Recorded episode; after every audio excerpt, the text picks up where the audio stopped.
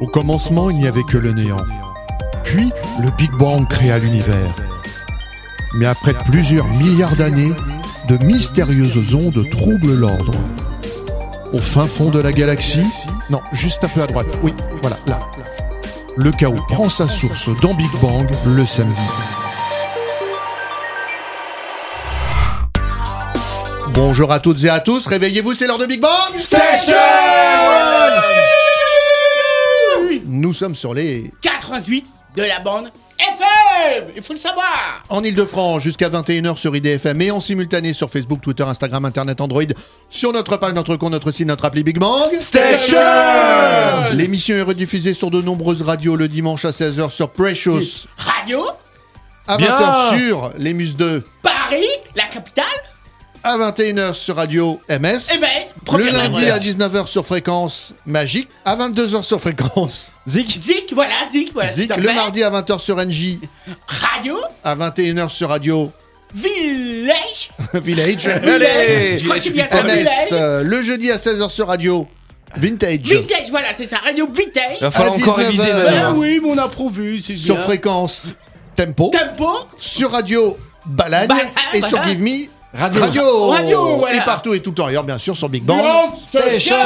Sur Big Bang Station. Big Bang Station, c'est un thème d'actualité auquel les chroniqueurs politique, musique, cinéma, culture, sortie, histoire, coup de cœur, jeux vidéo doivent coller le plus possible. Aujourd'hui nous parlerons de crimes. Petit Manu va nous donner quelques définitions.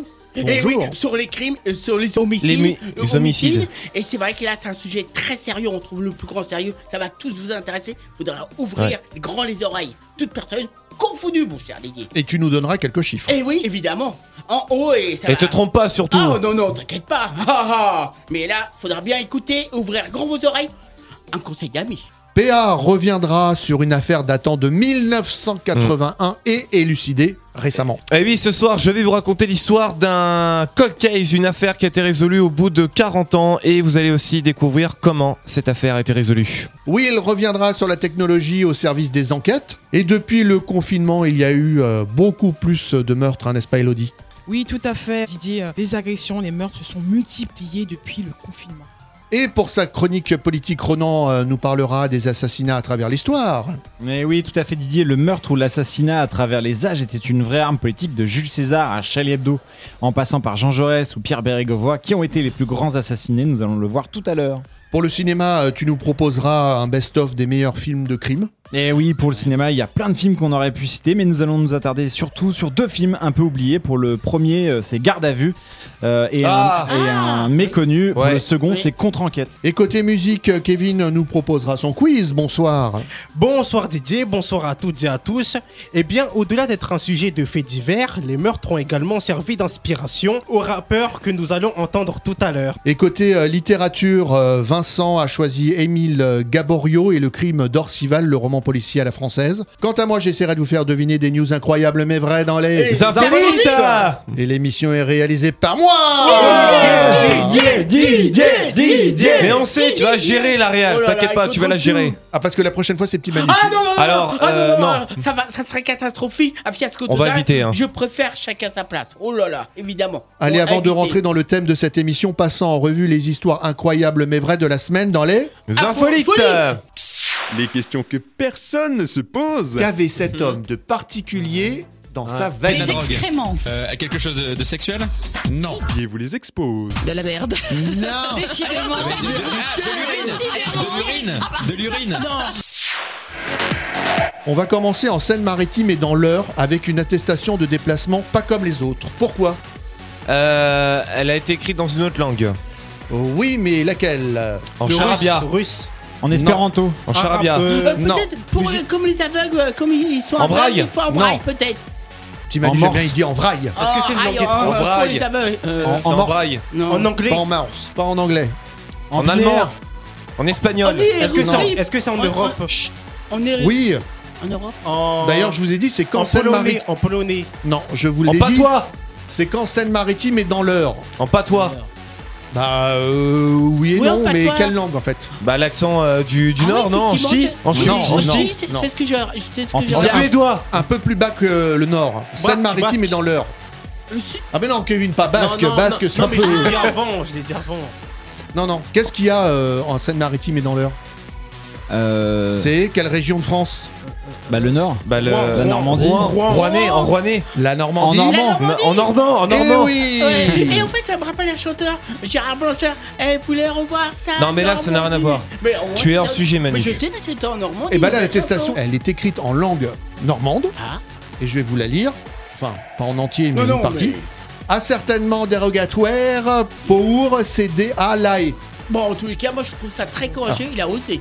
Ce qui veut dire.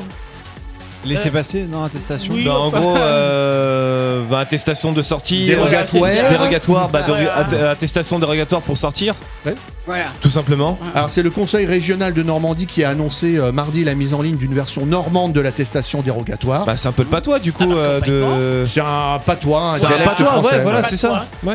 Vous parlez normand ? Non. Non, bah en tout cas, il a des talents de comédien, Didier. Vous savez comment on dit en normand un chien ? Non. Ou un chat ? Non. Un quin ou un quin. Ah oui, bah bienvenue chez les ch'tis. Ouais. Ah, toi, t'es breton. Oui, voilà. Donc, c'est presque normand. Pas du tout. Bah c'est plus normand que parisien, quoi. Va pas le fâcher, attention, fais attention. Voilà. Allez, on continue avec une maison, et c'est une première pour cette maison vendue l'équivalent de $500,000. Qu'a-t-elle de si particulier cette maison ? Sa forme ? Non. Elle penche ? Elle peut être grande. Elle est petite. Non. C'est la maison d'Amityville. Non. C'est une maison de poupée. Non. Ou la façon comment elle est disposée. Non. C'est une maison pour nains. C'est par rapport à une pièce, non, non, c'est plutôt les matériaux. C'est que du meuble. PVC. En pain d'épices. Rien de dur. C'est du caoutchouc. Rien de mou. Rien de mou. Elle n'existe pas, peut-être. Bravo Manu, elle n'existe pas. Ah bah ça alors, j'ai dit complètement vif. Mais il y a la magie, il y a quelque chose que tout le monde envoyait des bonnes zones. Enfin, elle n'existe pas. Elle est virtuelle, elle a été vendue l'équivalent de $500,000, 288 éthers, c'est des jetons numériques. Et la maison est baptisée Mars House, elle a été conçue par Christia Kim et vendue sur le site spécialisé de la vente d'œuvres d'art numériques Super Rare. D'accord. Eh ben. Et la personne ne pourra pas y habiter. Ah bon ? Bah quel intérêt alors un peu cher. Mais elle pourra bientôt la visiter en réalité augmentée grâce à une application, mais qui n'est pas encore sortie sur le marché. D'ailleurs, en parlant de Super World, je vous propose de lire l'excellent article de Laurence qui a rejoint la Big Bang Team et qui poste on lui dit bonjour les semaines des articles sur notre site Big Bang Station. Elle envoie des super messages comme ça, elle fait fort, notre cher Laurent. Allez, on continue aux États-Unis où ce garagiste démissionne. Comment a-t-il reçu son dernier salaire ? En pneus ? Non. En huile de vidange ? En boulon ? C'est un matériel ? Oui. En voiture ? En métal ? En acier. Alors c'est pas en voiture mais en c'est... En pièces détachées. En volant. En pierre. Alors le mix de PA et de Ronan, ça fait la bonne réponse. En plaquette de frein. Non, t'as dit en pièces détachées et PA a dit en métal. Avec un bout de carrosserie. En Lego. Non, pièces détachées, métal. Bah une porte. Il a été vraiment payé Vraiment. Avec une voiture. Non. Ah, en fer. Enfin en métal, en kilo de métal. En or. Non. Avec tu l'as dit clé. Le mot. Tu as dit pièces détachées. Une pièce. Avec une pièce. Oui, il a été payé en pièces, mais en pièces comment pièces mécaniques. Pièce d'argent. Pièce d'argent. Le dollar mais peut-être. Ce qu'il y a d'insolite, c'est alors pas en dollars. En dollars américains. Des pièces. Des cents. Oui. En cents. En pièces de 1 centime. Voilà. Oui, il a été payé en pièces de 1 centime. 1 centime. Voilà. Allez, avec, il y a eu des différends avec le patron qui l'ont amené à quitter son travail. 3 mois plus tard, il n'avait toujours pas reçu son solde de tout compte. Il le réclame, donc le patron ne veut pas, il le menace d'aller en justice. Mais il aurait dû appeler Julien Courbet. Bah oui, aux États-Unis. Ah ouais. Et bah donc, l'équivalent de Julien Courbet aux États-Unis alors dans ces cas-là. Bonjour Julien. C'est là que le patron le règle en pièces de 1 centime. Il lui a versé devant sa porte, il a mis quand même de l'huile et il a mis un petit mot avec va te faire.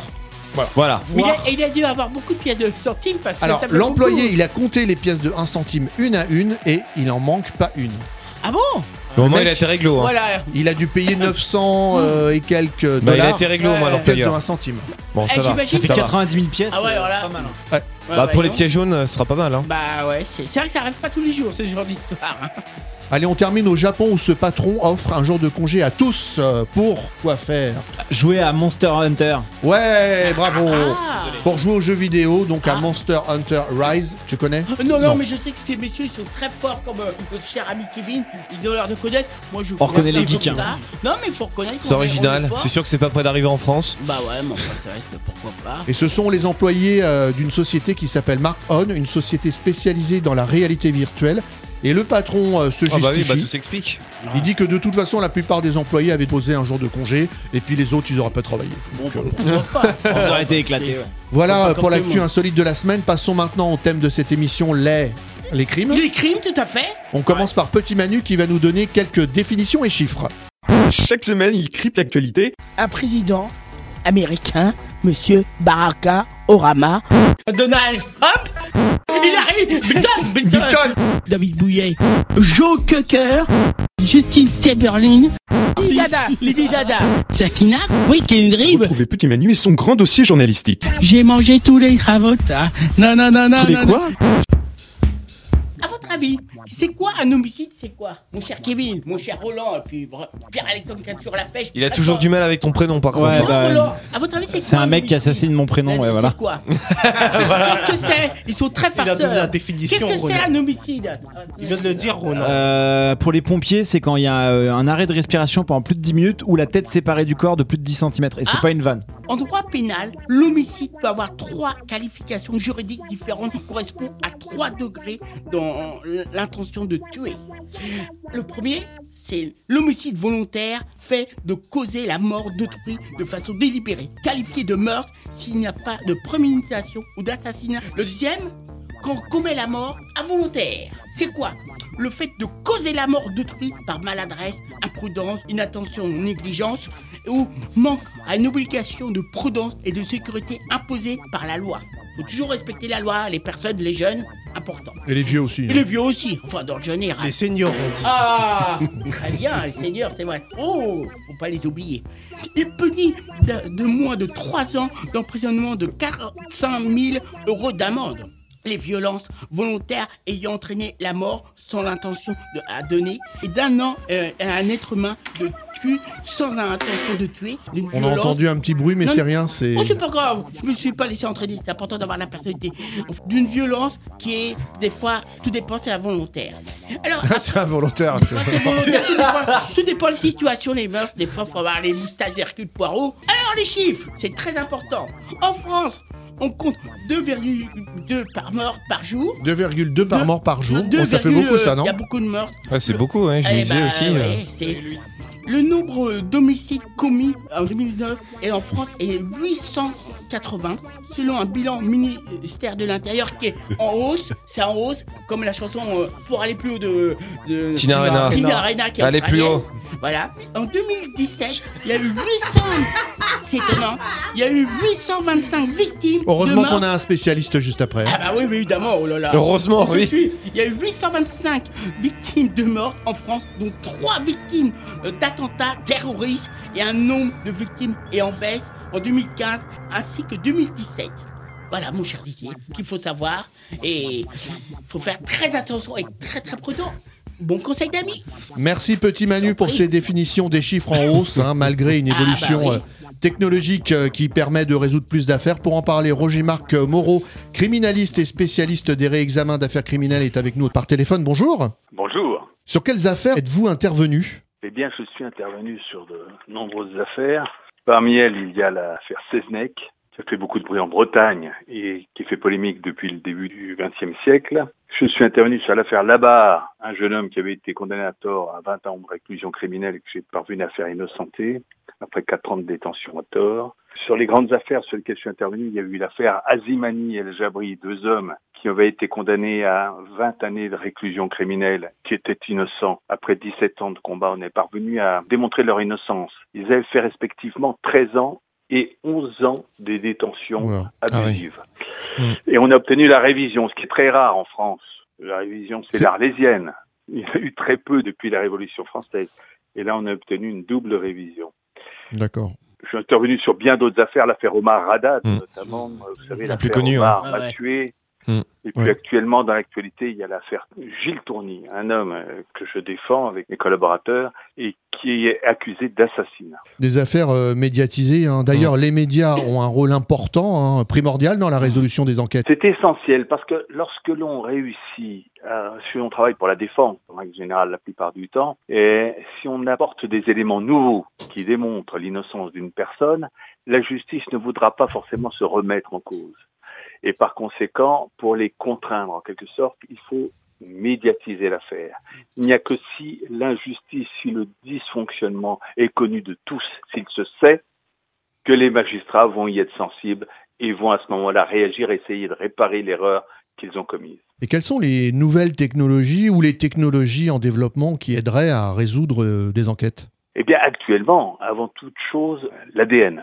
Nous avions déjà les empreintes digitales, il y a toutes les traces, les marques, la balistique, etc. Tout ça, sont toujours des expertises fort utilisées. Mais ce qui est vraiment nouveau, c'est l'ADN.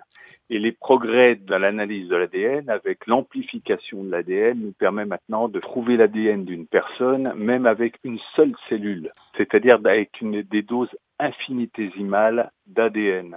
Toute personne qui se trouve sur une scène de crime doit forcément laisser son ADN. Oui, c'est assez récent. Et est-ce qu'il y a des nouvelles technologies qui sont en développement et qui vont être opérationnelles dans les années à venir ou les décennies à venir ?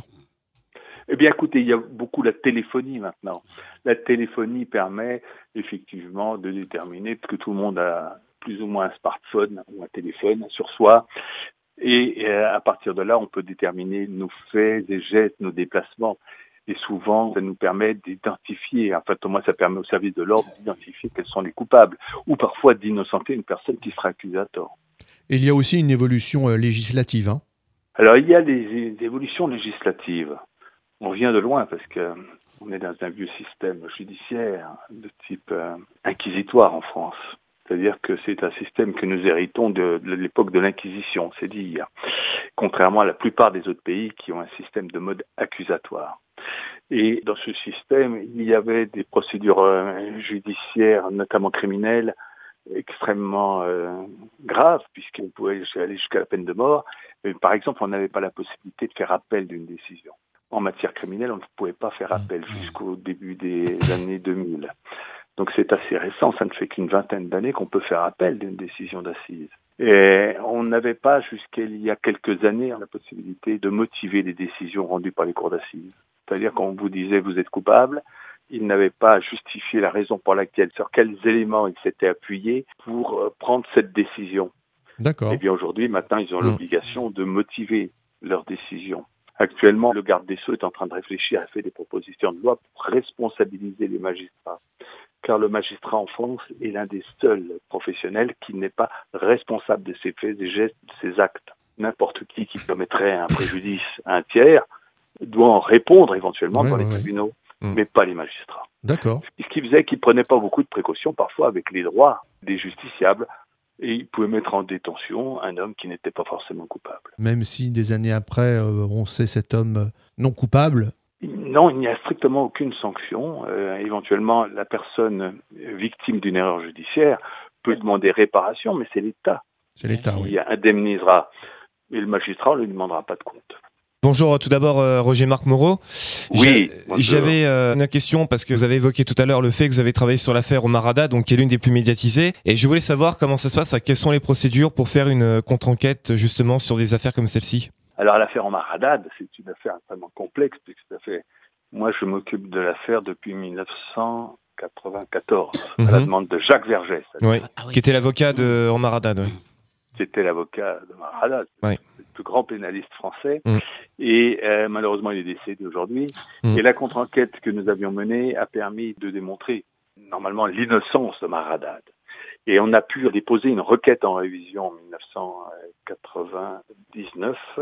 Et cette requête en révision a été acceptée par la commission de révision des condamnations pénales de la Cour de cassation, qui va ordonner un complément d'information. Alors là, on va faire des demandes d'actes. Et on va découvrir, notamment en demandant l'analyse du sang sur les inscriptions qui avaient permis d'écrire « Omar m'a tué ». L'analyse du sang n'avait pas été faite à l'époque. On va découvrir des ADN mélangés au sang de Mme Marshall. Alors, bien évidemment, tout le monde pensait qu'on allait gagner la révision.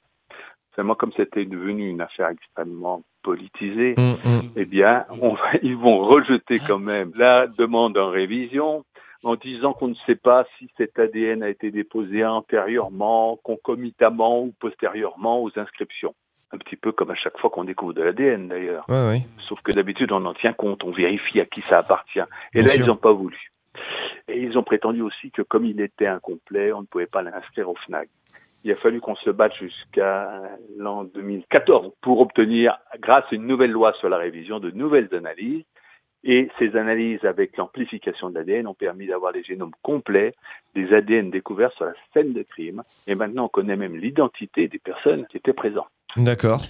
Oui, monsieur Moreau, excusez-moi, bonjour. Je voulais vous poser deux questions, notamment parce que on me l'a dit. Si on serre la main d'un criminel et qu'il commet un meurtre quelques minutes plus tard, on peut retrouver votre ADN sur le crime ? L'ADN. Effectivement, l'ADN est un formidable progrès qui permet d'identifier les coupables. Parfois d'innocenter une personne d'ailleurs, comme dans l'affaire Omar Raddad, puisqu'on découvre des ADN de tiers et non pas celui de la personne condamnée. On espère obtenir cette fois-ci la révision de son affaire. Parce qu'elle n'est toujours pas révisée. En revanche, ça représente également un danger. Car j'ai vu des affaires où on avait découvert un ADN sur une scène de crime. On recherchait à qui c'était. Et puis finalement, c'était l'ADN du procureur qui avait jeté son mégot. Donc heureusement que c'était le procureur, on a su que c'était pas lui le coupable, mais ça aurait été quelqu'un d'autre. On aurait peut-être pu chercher à voir s'il n'était pas le coupable. Mais également, il y a des problèmes de transfert d'ADN, c'est ce que vous disiez. C'est-à-dire que lorsque vous touchez quelque chose, eh bien, vous déposez votre ADN. Si une autre personne touche derrière le même objet ou vous serre la main, l'ADN se transmet. Et lui-même, s'il serre la main de quelqu'un d'autre, il le transmet encore à un troisième. Et ce troisième, s'il commet un crime, il peut très bien laisser sur la scène de crime l'ADN du premier. C'est-à-dire que maintenant, le danger, c'est de savoir à qui appartient réellement l'ADN et non pas simplement découvrir un ADN. Et il faut vraiment que la découverte de l'ADN soit également confortée par des éléments extérieurs qui démontrent la culpabilité de la personne. Si vous aviez un film à conseiller sur les révisions, ce serait lequel ? Un film qui pour moi est très important et qu'il faut voir et revoir, c'est 12 hommes en colère de Sylvia Quell. Bien sûr, tout à fait. Eh ben merci Roger Marc Moreau, criminaliste spécialiste des réexamens d'affaires criminelles. Merci à vous. Merci beaucoup. Merci beaucoup. Au revoir. Merci. Au revoir. Des affaires non résolues qui le sont grâce aux nouvelles technologies. On vient d'en parler notamment avec l'ADN et ça tombe bien. L'une d'elles est le coup de cœur de PA. Ce soir, donc, je vais rendre hommage à un immense artiste, le cofondateur d'un célèbre groupe hyper connu, mondialement connu. C'est l'heure des coups de cœur de PA. Alors, petit Manu m'a dit, mais c'est pas ça, les musclés. Non, c'est Didier qui dit ça. Alors oui, effectivement, ce soir, bah, vous savez, hein, comme c'est une spéciale meurtre et que juste avant, donc, on a eu l'interview de Roger Marc Moreau et c'est une très belle transition, en tout cas, pour parler d'une affaire, effectivement, qui a été résolue au bout de 40 ans. Et l'histoire que je vais vous raconter, eh bien, c'est digne d'un scénario, d'une série télé où ça aurait pu être aussi un très très bon épisode de la série Cold Case, affaire classée, que l'inspecteur Lily Rush aurait très bien pu mener et résoudre à la fin. Mais pourtant, cette histoire est bel et bien la réalité et je pense même aussi que Pierre Bellemare, le regretté Pierre Bellemare, aurait très bien pu la raconter dans les Enquêtes Impossibles. Bref, eh bien 40 ans après, figurez-vous, cette affaire de meurtre a été résolue grâce, déjà, on l'a dit juste avant aussi avec notre invité par téléphone, grâce à la technologie, à l'ADN, et donc ce qui a permis au final de retrouver le meurtrier, donc je rappelle encore une fois, au bout de 40 ans. Nous sommes en 1981, en août 1981 pour être un petit peu plus exact. Sylvia Quell, une jeune femme de 35 ans, est retrouvée morte à son domicile dans la petite ville de Cherry Hills Village, dans l'état du Colorado. Elle a été retrouvée assassinée, étranglée, touchée par balles et poignardée. La police, donc évidemment, qui a découvert la scène macabre à l'intérieur de la maison. Pas moins de 140 éléments de preuve sur la scène de crime ont été récoltés. Mais seulement voilà, eh bien l'enquête, vous en doutez certainement, ne va pas aboutir tout de suite et va prendre plusieurs décennies avant de retrouver le meurtrier. Déjà 2 ans plus tard, en 1983, sur un bout de tapis, un corps étranger a été retrouvé. Mais cette pièce à conviction, qui est en tout cas l'une des clés de cette affaire, n'a été finalement canalisée 12 ans plus tard, en 1995. Mais malheureusement sans succès et surtout faute de moyens techniques. Magique. 5 ans plus tard, donc en l'an 2000, un profil ADN, donc toujours à partir de cette pièce à conviction, un profil ADN a été établi, mais il a fallu encore attendre quelques années avant qu'encore une fois, eh bien, le progrès de la science n'évolue et surtout de faire avancer l'enquête. Et donc les années passent et grâce à l'avancée technologique, encore une fois, les enquêteurs ont eu recours à des sites de données généalogiques et génétiques afin de retrouver des proches ou même des ancêtres grâce à l'ADN. Et encore une fois, grâce aux logiciels qui ont permis de faire le lien. Et c'est donc après plusieurs tentatives et des années de persévérance, eh bien que la police a pu enfin voir le profil et le nom du tueur. Et cette personne est un homme qui est âgé d'une 60aine d'années. Il s'appelle David Anderson. C'est un homme qui vivait jusqu'à présent dans l'état du Nebraska. Et donc pour cela, donc il a suffi aux enquêteurs de comparer son ADN à celui du tapis. Et je vais vous expliquer comment. Pour en être sûr, eh bien les enquêteurs se sont rendus directement à son domicile. Et ils ont carrément fouillé dans la poubelle du suspect. Ils ont retrouvé des canettes, enfin une canette en tout cas de soda avec l'ADN qu'ils ont pu prélever et du coup ces résultats ont matché avec leurs premiers résultats et effectivement cela bien a été confirmé. David Anderson était bel et bien le meurtrier de Sylvia Quell et ce qui fait que David Anderson, ce même meurtrier, a dû être extradé au Colorado, donc dans l'état où il avait commis le crime 40 ans auparavant et donc il risque surtout la prison à perpétuité. Donc, vu son âge, voilà donc... Même s'il aurait pris 30 ou 40... Voilà, et encore même plus parce que tu sais qu'aux États-Unis la loi n'est pas forcément la même qu'en France. Il y a un cumul aussi de peines qui fait que bah des fois des criminels peuvent prendre 1000, 3000 ans, 2300 ans de prison. Voilà, donc effectivement. Mais s'ils se tiennent bien. Voilà, bon. Mais ça sera un petit peu compliqué. Donc il a été extradé dans l'état du Colorado, donc il a été arrêté le 10 février dernier, donc c'était il y a un mois, donc c'est vraiment tout récent cette histoire. Et comme quoi, vous le savez sans doute, le crime parfait n'existe pas. Eh oui, merci PA. Il n'y a pas que l'ADN qui a permis de faire avancer ou de résoudre des enquêtes. D'autres nouvelles technologies permettent ou vont permettre de résoudre des meurtres. Et c'est William qui nous en parle.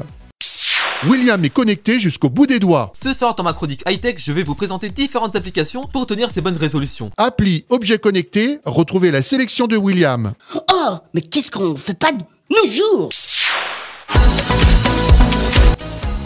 Bonsoir à tous, et effectivement Didier, la technologie peut être utile pour enquêter sur les affaires criminelles. Nous connaissons l'analyse par ADN ou encore la graphologie comme pour l'affaire Grégory, voici dorénavant les solutions technologiques. Parmi eux, il y a notamment les scanners laser 3D, utilisés depuis longtemps par de plus en plus de services de police techniques et scientifiques. Ils consistent à faire des relevés de très haute précision sur plusieurs centaines de mètres en quelques minutes afin de geler plus facilement une scène d'un meurtre, d'un cambriolage ou d'un accident de la route. Pour ce faire, il possède un GPS, une boussole, un altimètre et un puissant capteur photo faisant jusqu'à 70 mégapixels. Après le relevé, il est possible d'enregistrer la scène soit sur carte SD, soit sur le cloud en fonction des modèles. Les avantages avec cet outil sont pouvoir donner des preuves numériques, réexaminer la scène autant de fois qu'on veut sous différents angles et simuler le déroulement de la scène avec des animations 3D. Également,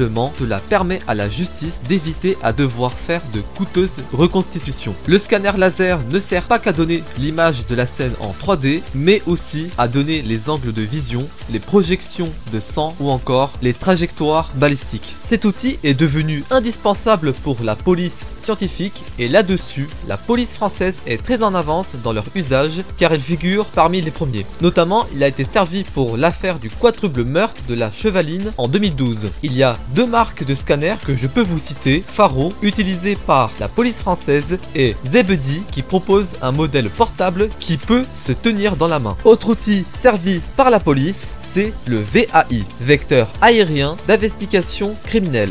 Il s'agit d'un drone qui permet de fournir une vision globale d'une scène de crime, y compris dans les endroits difficiles d'accès. Autre atout, il peut fonctionner la nuit grâce à un puissant système d'éclairage miniature. Dès à présent, il est désormais possible de constituer des portraits robots à partir de l'ADN. En effet, grâce au progrès de la science, la police scientifique peut utiliser ce dernier pour prédire le portrait du coupable en désignant de façon précise ses traits caractéristiques comme l'origine, la couleur de peau, les cheveux, cheveux, les yeux ainsi que le genre, et ce via un logiciel dédié. Avec cela, les policiers n'auront plus la nécessité de passer par le fichier national recensant les ADN. Pour aller plus loin, un directeur de laboratoire de l'université de Pennsylvanie, Mark Shriver, a conçu un programme informatique capable de donner un portrait en 3D via de l'ADN. Pour info, en 2013, la police japonaise a utilisé l'impression 3D pour le portrait robot du dernier responsable des attentats du métro de Tokyo au gaz sarin de 1995. On avait droit à un portrait très réaliste qui était diffusé à la télévision. Grâce à cela, le coupable a pu être retrouvé peu de temps après. L'expérience a été réitérée fin 2014 pour élucider un quadruple meurtre dans une maison à Tokyo. Cette technique sera amenée à se développer dans les années à venir. Dernière technologie à vous présenter, le logiciel prédictif. Son but est de prédire les crimes qui vont potentiellement se commettre. Néanmoins, les policiers ne peuvent pas savoir à l'avance les auteurs du crime, mais ils peuvent quand même savoir les lieux probables à une date donnée. Pour cela, le fonctionnement se base sur un algorithme reprenant les différentes informations enregistrées au quotidien par les policiers. Il a fait ses preuves car avec celui-ci, la police de Los Angeles a constaté une baisse de 20% de la criminalité globale en janvier 2013. C'est tout pour moi, je rends le micro. Merci William. Et on l'a vu,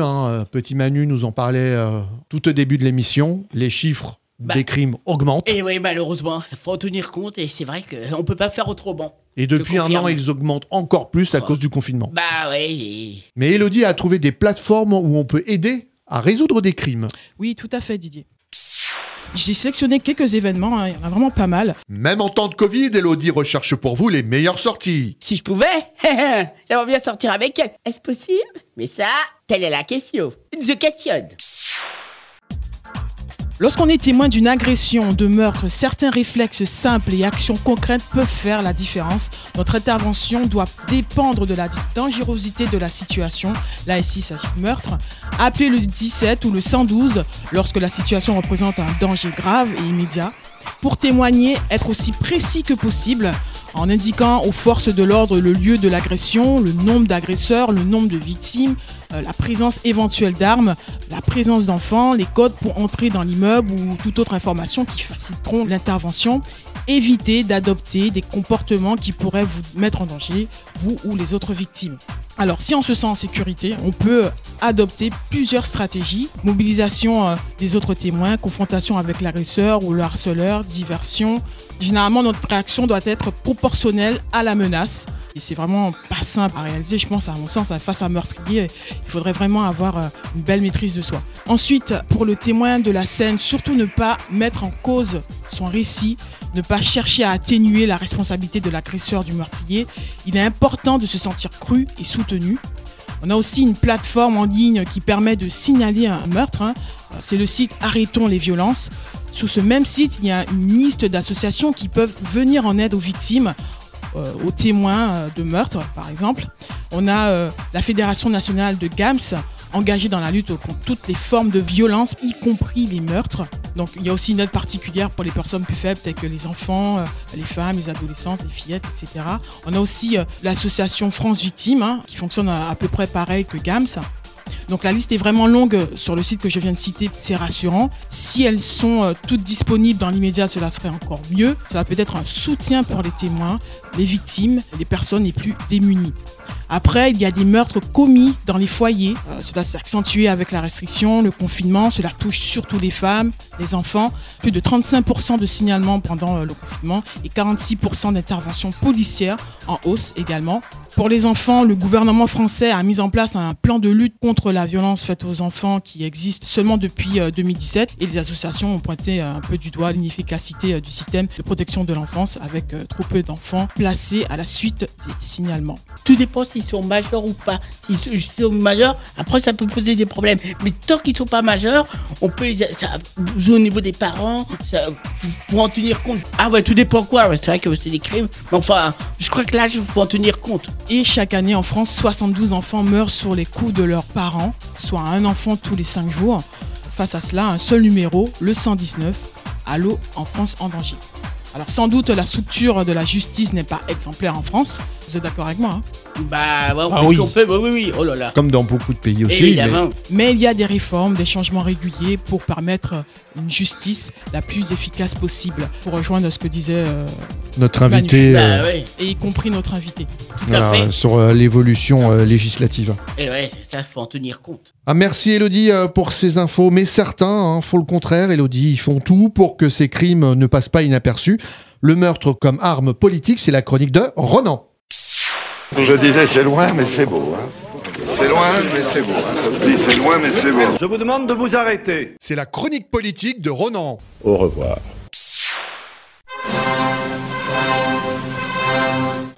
Ah, le meurtre ou l'assassinat politique, c'est une méthode un peu expéditive de montrer son désaccord avec une personne. Pourtant une méthode politique légitime pour se débarrasser d'un dictateur ou d'un opposant politique. Et évidemment, quel assassinat politique représente le mieux cet acte que le meurtre de Jules César au Sénat romain en 44 avant JC. En effet, alors que César a conquis les Gaules, traversé le Rubicon avec les armes et s'est fait nommer dictateur par le Sénat, les rumeurs couraient sur le fait qu'il pourrait se faire consacrer roi de Rome, privant ainsi les sénateurs de tout pouvoir politique et réalisant la hantise romaine de remettre un roi à la tête de Rome. Contrairement à la légende populaire et notamment au dernier film de l'humoriste Cairon, ce n'est pas Brutus qui donnera le premier coup de couteau à son père. D'ailleurs, on n'est même pas sûr sur la paternité de Brutus, sur son père, à cause d'une erreur d'interprétation sur les derniers mots de César au moment de son assassinat. Bref, les 23 couteaux de poignard reçus par César, dont le dernier donné par le sénateur Brutus, sont passionnants, mais je le sais, à vos regards avides de curiosité morbide, vous voulez du sang contemporain, n'est-ce pas ? Du moderne, du meurtre moderne. Faut que ça pète, quoi. Et voilà. Un peu d'action. Et oui, car contrairement à ce qu'on peut croire, l'assassinat politique a eu aussi des implications dans l'histoire moderne. Ainsi, rappelez-vous de l'attentat de Sarajevo, l'assassinat perpétré le dimanche 28 juin 1914 de l'archiduc François Ferdinand. François Ferdinand qui a donné lieu à la Première Guerre mondiale. Exactement. Voilà. Et voilà, il spoil. C'était connu. Héritier de l'Empire. Quand Manu me demande c'est qui. Non, pas du tout, j'écoutais. En fait, il a confondu avec Franz Ferdinand, le chanteur. Non, pas du tout. Ça, c'est les mauvaises langues. Il a confondu avec Big Ferdinand, les hamburgers. Non. Continue, j'écoutais. Non, mais ça, c'était les cours d'histoire, ça, tu vois. Oui, tout à fait. J'écoutais ce qu'il disait, je me concentrais. Il a loupé les cours d'histoire, petit Manu. Il les a séchés plutôt. L'archiduc François Ferdinand, héritier de l'Empire. L'Empire austro-hongrois par le nationaliste serbe de Bosnie nommé Gavriol Princip, membre du groupe Jeune Bosnie, un groupe qui voulait réaliser la Grande Serbie alors intégrée à l'Empire austro-hongrois. Et cet événement, comme tu l'as dit, PA, déclencha par un effet de jeu d'alliance, de haine tenace qui durait de rivalité coloniale, la Première Guerre mondiale. Mais il ne faut pas oublier aussi à Paris, à quelques kilomètres de là où nous enregistrons cette grande émission de radio, l'assassinat de Jean Jaurès, leader de la SFIO. Le leader socialiste s'opposait à cette époque avec force à la Première Guerre mondiale. Et c'est le 31 juillet, donc 2 mois après l'assassinat de l'archiduc, 31 juillet 1914, dans le 2e arrondissement, rue Montmartre, au Café du Croissant, qui existe encore aujourd'hui, que le tristement célèbre nationaliste Raoul Villain repère le grand orateur. Oh le vilain. Oh la blague qu'on n'a jamais faite. Dans le dos, et il lui loge 2 balles dans le corps. C'était pourri, au passage. La phrase « Ils ont tué Jaurès » deviendra par la suite grandement célèbre. Mais Didier va me dire « Oui, César, Jean Jaurès, c'est bien, tout le monde s'en souvient. Est-ce qu'on peut pas parler de quelqu'un de plus récent, sinon ta chronique va durer jusqu'à la semaine prochaine ?» Oui, c'est vrai. Donc je ferai court en ne citant que par la suite les assassinats de John Fitzgerald Kennedy, l'ancien président des États-Unis, qui a eu lieu le 22 novembre 1963 à Dallas à 12h30 précise. Ouais. Je sais, PA est très fan de cet assassinat parce que c'est un des plus célèbres et médiatisés. Bah très fan, non, enfin je suis pas fan, mais c'est vrai que c'est l'un des assassinats les plus connus, bien sûr, qui a été souvent expliqué, fait dans des films ou dans des documentaires, donc c'est le plus connu et c'est l'un des plus controversés, mais surtout avec beaucoup de zones d'ombre autour, quoi. Et bien sûr, et il est aussi connu parce que Lee Harvey Oswald, donc l'assassin présumé et sûrement coupable, a été lui-même tué en direct à la télévision par Jack Ruby, alors que celui-ci était transféré en prison. Jack Ruby qui n'a jamais été interrogé sur ses motivations, d'ailleurs, au passage. Il y en a un autre qui a failli être assassiné, pardon je te coupe, c'était en 80, c'était Ronald Reagan. Je passerai sur l'assassinat de Martin Luther King, la tentative avortée sur le président Jacques Chirac le 14 juillet 2002 par Maxime Brumery, militant nationaliste d'extrême droite, et le tristement célèbre attentat de Charlie Hebdo par les fanatiques de l'État islamique. Et le pape aussi, le pape Jean-Paul II qui a échappé en 81 à l'attentat. Et je voudrais ainsi conclure sur le fait que les meurtres et les assassinats politiques existent encore dans les pays d'Amérique du Sud, au Mexique ou au Brésil, mais aussi en France dans des affaires de corruption assez célèbres où des témoins ou des acteurs directs meurent. Ainsi, je vous épargne aussi le fait que des journalistes politiques reçoivent encore des menaces de mort par l'intérieur de balles ou de cercueils envoyés par la Poste, notamment quand j'aime citer Gérard Davet et Fabrice Lhomme. Car la violence existe toujours en politique et dans des temps troublés, l'assassinat peut pour certains constituer une action légitimée par les circonstances. Et comme nous vivons une époque elle-même troublée en ce moment, j'espère que ça ne va pas arriver. Alors vive la politique et vive la politique pacifiste. Faut leur souhaiter. Eh ben merci Ronan. On dit que la musique adoucit les mœurs, mais adoucit-elle les meurtres? Il y en aura qu'une. En tout cas, Didier, moi j'ai un compliment à te faire. T'as une super philosophie. Et c'est l'heure du quiz de Kevin. Et c'est parti pour le quiz. Non, quiz. Comme le cheese. On cherche à comprendre encore la règle du jeu. Je vais me porter sur un truc. Mais saute-toi. Et c'est parti pour une playlist spéciale meurtre avec au menu que des rappeurs. Ah. Je vous propose 4 titres. À vous de deviner de quel rappeur il s'agit. On commence par un premier rappeur. Maître Gims. Yeah. Maître Gims, ouais. Absolument, Ronan. C'est bien sûr Gims avec ce titre Meurtre par strangulation, chanson extraite de son premier album Subliminal. Bah là, il est en plein dans le contexte, hein, surtout qu'il y a le procès du policier qui a tué George Floyd. Oui. Là, c'est en plein dans l'actualité cette chanson. Ah oui. Alors cette chanson date de 2013 pour le coup. Mais effectivement, PA, c'est ancré dans l'actualité. C'est toujours d'actualité cette chanson. Elle est toujours, oui. Subliminal, c'est un album où on retrouve les titres Je me tire et Bella, les premiers gros succès de Gims en solo, à l'époque où il s'appelait encore Maître Gims, comme tu l'as mentionné, Ronan. On passe à un autre rappeur. Je suis un tueur à gage né, tu vas te prendre un rafale, je rappe en russe quand frappé. Je suis un tueur à gage né. Il est originaire de Marseille. Ah, Jules. Ah non. Non, j'allais dire Soprano. Non, c'est pas Soprano. Il commence par un A, mais il a un lien avec Soprano. Ah bon? Akhenaton. Hamza. Non. Tu disais pardon? Hamza. C'est un H. Alors, Hamza. Presque. Alors ça commence par un A, ça finit par un O. Pensez à Fernando. Alonzo. Oui. Alors, Alonzo. Coup, c'est Alonzo avec un Z. Oui, Alonzo. Ah oui, putain. Alors oui, pour la petite histoire, Alonzo est originaire de Marseille. Il a fait partie du groupe Psychiatre de la Rime avec Soprano. Entre Psychiatre de la Rime. Ah oui. Alors, super sympa. Cette chanson s'intitule Tueur à gage et est extraite de son album Stone sorti en 2019. On passe à un rappeur qui a des envies de meurtre, c'est le titre de sa chanson. J'apparais quand le ciel s'assombrit, que les diamants brillent. Je vous donne un indice sur le nom de ce rappeur. A votre avis, quand on nous pose une question et qu'on n'a pas envie d'y répondre, qu'est-ce qu'on dit? On fuit, on cherche des excuses. Bah rien. On dit des banalités, on répond à côté. Ça commence par un J. Quand on nous pose une question, on n'a pas envie d'y répondre. On a envie de passer. On jette, vulgairement, c'est pas ça. Je suis pas comme ça dans la vie. Hein. On dit Joker. Joker. Oui. Ah, c'est Joker alors. D'accord. Eh oui. Ah, ouais, Joker. Alors ça s'appelle J-O-K'R comme l'air. Ah ouais, pourquoi pas. Mais son nom civil c'est Melville Félix Aka, un rappeur d'origine ivoirienne. D'accord. Il a une très jolie voix d'ailleurs. Alors cette chanson s'intitule Des envies de meurtre, elle est extraite de sa première mixtape Big Daddy Jock sortie en 2017. Et on termine en anglais avec un autre rappeur que vous connaissez sans doute. Eminem, Dido. Yes, Dido. Absolument, Eminem et Dido avec cette chanson Stan. En 2000. Est-ce que vous savez quel est le vrai nom d'Eminem? Non. Stanley, non? Non, c'est Marshall Mathers. Ah, voyons. C'est très instructif. Et vous vous souvenez de la chanteuse Dido? Oui, Dido, on s'en souvient, bien sûr. Ouais. Je m'en souviens de cette chanson. Alors, cette chanson est extraite du 3e album d'Eminem, The Marshall Mathers LP, sorti en 2000. Pour la petite histoire, cette chanson raconte l'histoire fictive et tragique d'un fan d'Eminem qui s'appelle Stan, d'où le titre de la chanson. Ce dernier Stan, qui se rend compte que le rappeur ne reçoit pas ses lettres, décide de tuer sa compagne. Et celle-ci, d'ailleurs, elle est enceinte et finalement, il finit par se suicider. Oh là là, c'est tragique. Ouais, c'est sombre. Oui. Malheureusement, ça arrive des faits divers. Merci à toutes et à tous. Merci Kevin, et c'est l'heure des anniversaires du jour.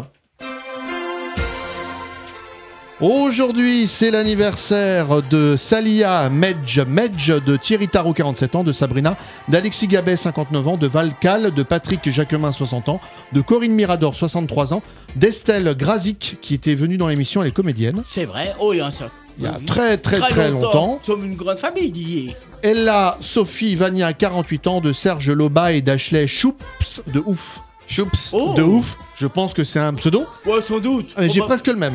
Moi, c'est pas Choups de Ouf, c'est Boule de Ouf. Ah, faut savoir. Ah bah, en tout cas, tu tiens au courant tes pages. Boule de Ouf. Bon anniversaire à toutes et tous. Bon anniversaire.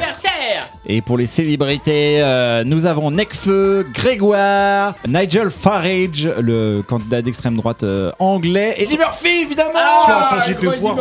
Eddie Murphy. Tu as changé de voix, Ronan. Ah bon, j'ai changé de voix. Ah bon. Alors, je précise, Eddie Murphy, qui est l'acteur principal d'un Prince à New York qui est sorti. Il y a un Prince à New York 2. 30 ans après, je l'ai vu. J'ai vu les deux. Il y a une partie, en fait, où on revient 30 ans en arrière et ce sont pas les images d'il y a 30 ans. Oui, c'est en fait, ils l'ont numérisé. Oui, ils l'ont numérisé. Quand Hakim rencontre sa conquête, là, avant d'être avec Lisa, c'est ça. C'est là avec qui il a eu un fils. Oui. Ah. Mon cher Didier, aujourd'hui on fête les Richards et je pense à Richard Béranger, comédien, chanteur. Béranger ou Boranger? Boranger. Il chante, il est comédien, il est des fois très vif. Il y a un autre Richard qui est connu aussi, qui est un chanteur. Il y avait Richard Go.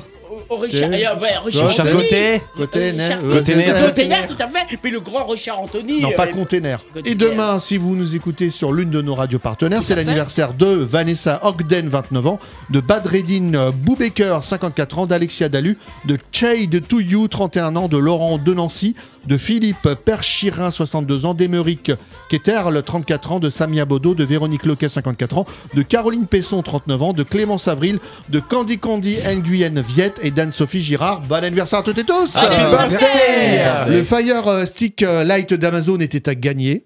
Et je vais donc procéder au tirage au sort. Allez, roulement de tambour. Allez, voilà. Et le gagnant, et la gagnante.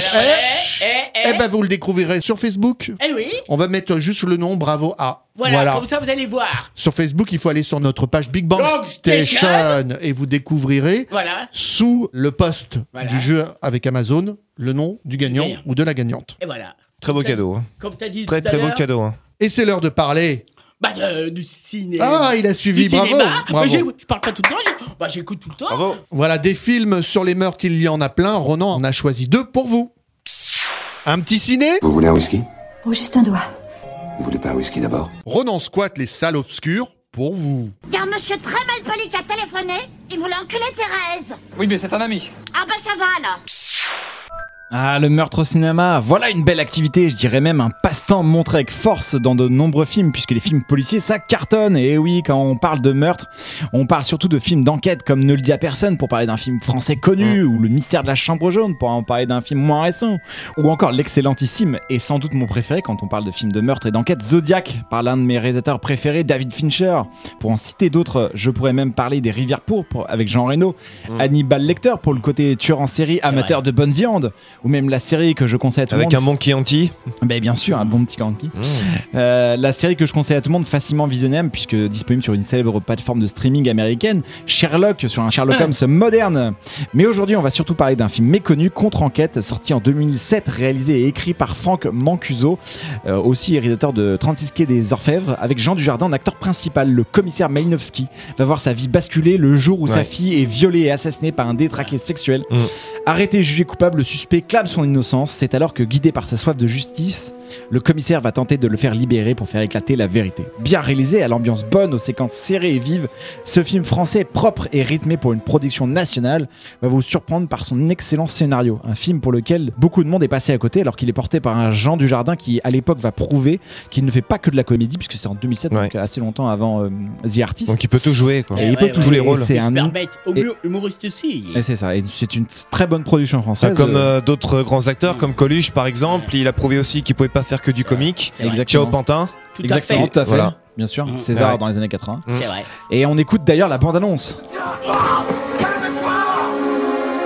Daniel Ekman, la cour et les jurés vous condamnent à une peine de réclusion criminelle de 30 ans, assortie d'une mesure de sûreté de 22 ans.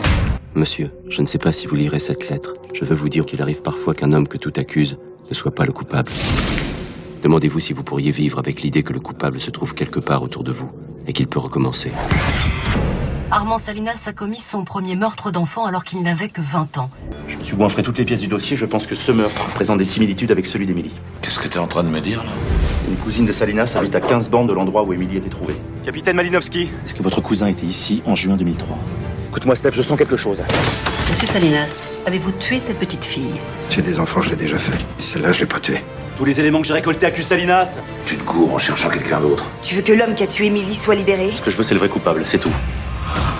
C'était la bande-annonce de Contre-enquête, scénarisée et réalisée par Franck Mancuso avec Jean Dujardin. Et pour le deuxième film, pour cette émission sur les meurtres, je voulais vous conseiller un monument, un classique du cinéma français. Et PA le connaît déjà, un peu oublié, c'est bien sûr Garde à vue. Avec Claude un très beau casting. Oh là là. Et oui, avec des dialogues de Michel Audiard, avec Lino Ventura, Michel Serrault, Romy Schneider et Guy Marchand. Rien que ça. Tout commence la nuit de la Saint-Sylvestre lorsque le notable Martineau est appelé à se rendre au commissariat par l'inspecteur Gallien alors qu'il a retrouvé le corps d'une fillette violée et tuée.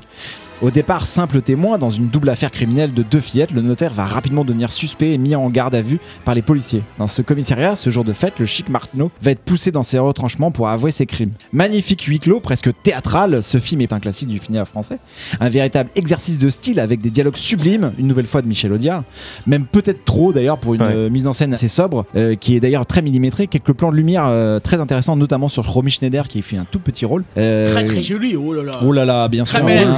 Oh là là, Manu, calme-toi. On se calme, Manu, il fait déjà assez chaud dans le studio. Oh non, je sais, mais faut avoir le choix, je suis oublié. Très belle actrice, très jolie, resplendissante. Et oui, avec un scénario excellent. Vieux film, certes, comme me dirait Didier, mais qui n'a absolument pas vieilli. Si vous ne l'avez pas encore vu et si vous aimez les films de meurtre, de policiers et d'enquête réaliste, je ne peux que vous le conseiller. Il y en a eu plein. Vous pourrez le voir. Il y en a eu tellement. Enfin, français, il n'y a pas longtemps, sur C8, ils ont repassé Police Python 357 avec.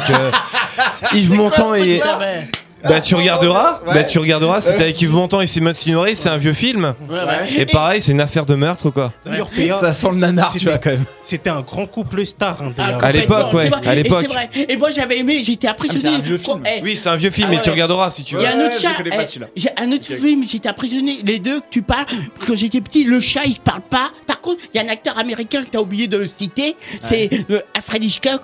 Le crime était presque parfait. Bien sûr, tous les films d'Alfred Hitchcock. Avec le ciseau, quand j'étais petit, le poignard. Psychose. Quand j'étais petit, j'étais impressionné. Et ce qui est formidable, Alfred Hitchcock, il vient et il disparaît. Je pense qu'on peut citer aussi les romans d'Agatha Christie aussi, tout à fait, qui ont été souvent adaptés au cinéma, en téléfilm. Et aussi David Suchet, les films américains, comme il dit tout à fait, les crimes de Hercule Poirot aussi, avec les fameux. C'est Agatha Christie, Hercule Poirot. Oui, tout à fait. Mais il y a aussi l'acteur David Suchet, un acteur anglais.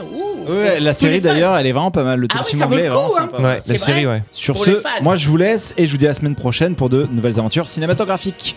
Merci Ronan. Et on termine par de la littérature. Émile Gaboriau et le crime d'Orcival, le roman policier à la française avec Vincent. De la culture dans Big Bang. C'est cela, oui. Big Bangienne, Big Bangien, cher auditeur, mon seul bien, le jeu vidéo est le sujet du jour, mais la culture, elle, vivra toujours. Ah, c'est pas mal, quoi. Ah. Big Bangienne, Big Bangien, cher auditeur, mon seul bien, le meurtre a toujours suscité la fascination, étant le révélateur des humaines passions. Les faits divers valent mieux que les romans, car ici, point d'invention, mais un réel effrayant. Là est le génie de Gaboriau. Feuilletoniste à succès, il crée le roman judiciaire, des intrigues alambiquées, associées au réalisme d'une écriture documentée. Les procédures judiciaires, le lecteur y est plongé. Le policier héroïque cède la place à l'enquêteur. Plus de luttes épiques, mais un brillant observateur. Voici le fidèle portrait du personnage créé par l'écrivain Émile Gaboriau, l'inspecteur Lecoq, considéré comme l'ancêtre du bien plus célèbre Sherlock Holmes de Conan Doyle. La géniale invention de Gaboriau n'en fait pourtant pas le créateur originel du roman policier moderne, axé sur la figure de l'enquêteur, dont le brio tient à la seule association de l'observation et de la déduction. L'écrivain français a puisé l'inspiration de ses intrigues dans les récits d'Edgar Allan Poe, son détective Auguste Dupin et annonciateur dans ses méthodes et son style de l'inspecteur Lecoq.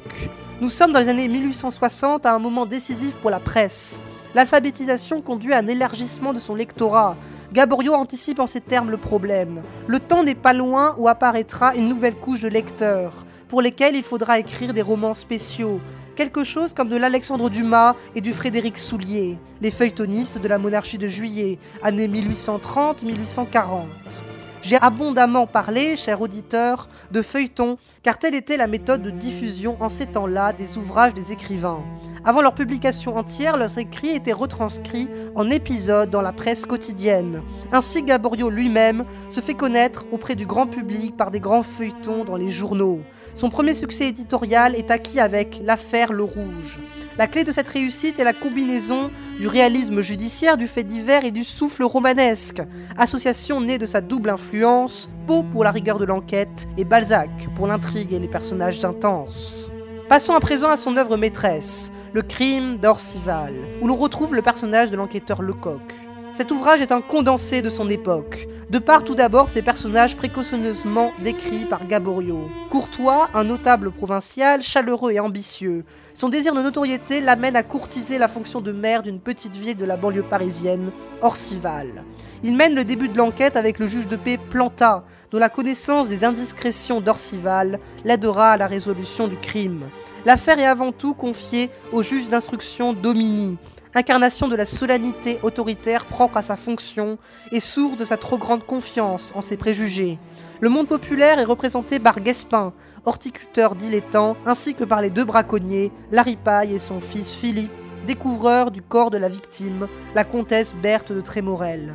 Anciennement institutrice, elle est une belle et généreuse femme. Son ascension doit à ses mariages successifs avec le comte de Sauvrezy et Hector de Trémorel. Les personnages de Gaboriau incarnent les grandes passions humaines. L'amitié et l'amour d'abord sont incarnés par Clément Sauvrezy, sauvant puis relevant son ami de lycée, le comte Hector de Trémorel. Il est quant à lui le symbole de la volubilité d'une aristocratie ruinée. Dans le crime d'Orcival, le meurtre est non pas le fruit de la sauvagerie, mais le résultat des passions élémentaires. La jalousie haineuse, la rapacité, l'amour naïf. Fou, prends bien soin de toi, cher auditeur, et je te dis à très vite. Merci Vincent. Et Big Bang c'est déjà fini. Non. Hey, par contre Didier, vraiment bravo. Et moi je voulais te féliciter dans ton travail. Et on est de tout cœur avec toi. Merci à Tarina, Stéphane et Lio de m'aider sur cette émission. Et on se quitte avec un proverbe, Kevin. Et je vous cite ce soir une citation du célèbre poète et dramaturge français Victor Hugo. On abat un rocher, on abat un chêne, on abat un chien. Le meurtre commence à l'homme. L'homme peut seul être assassiné. Eh ben merci, et on se retrouve la semaine prochaine sur Big Bang Station. Bravo Didier. Salut à toutes et à tous. Salut. Bonne semaine. Ok, let's stop.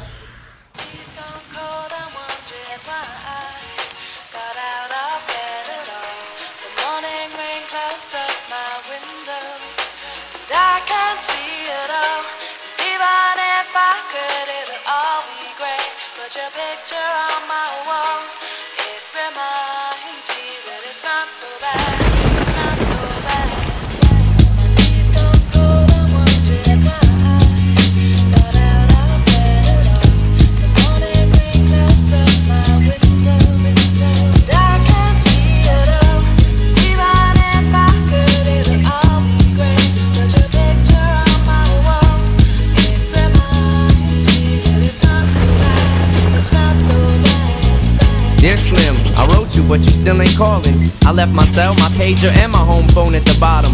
I sent 2 letters back in autumn, you must not have got them. There probably was a problem at the post office or something. Sometimes I scribble addresses too sloppy when I jot them. But anyways, fuck it, what's been up, man, how's your daughter? My girlfriend's pregnant too, I'm about to be a father. If I have a daughter, guess what I'ma call her? I'ma name her Bonnie. I read about your Uncle Ronnie too, I'm sorry. I had a friend kill himself over some bitch who didn't want him. I know you probably hear this every day, but I'm your biggest fan. I even got the underground shit that you did with Scam. I got a room full of your posters and your pictures, man. I like the shit you did with Ruckus too, that shit was fat. Anyways, I hope you get this, man. Hit me back, just a chat. Truly yours, your biggest fan, this is Stan.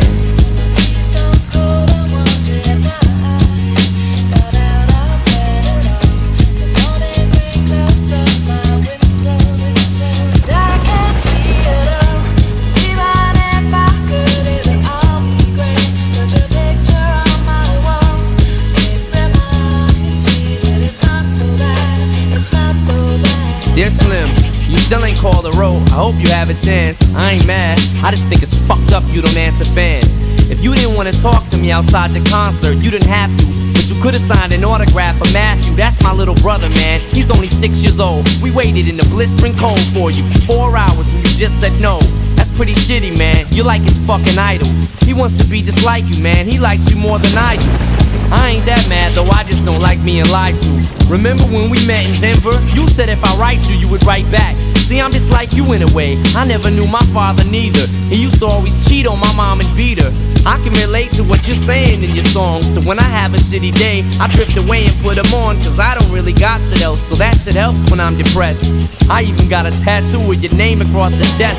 Sometimes I even cut myself to see how much it bleeds. It's like adrenaline. The pain is such a sudden rush for me. See, everything you say is real, and I respect you cause you tell it. My girlfriend's jealous cause I talk about you 24/7, but she don't know you like I know you, Slim. No one does. She don't know what it was like for people like us growing up. You gotta call me, man. I'll be the biggest fan you'll ever lose. Sincerely yours, Stan. P.S. We should be together too.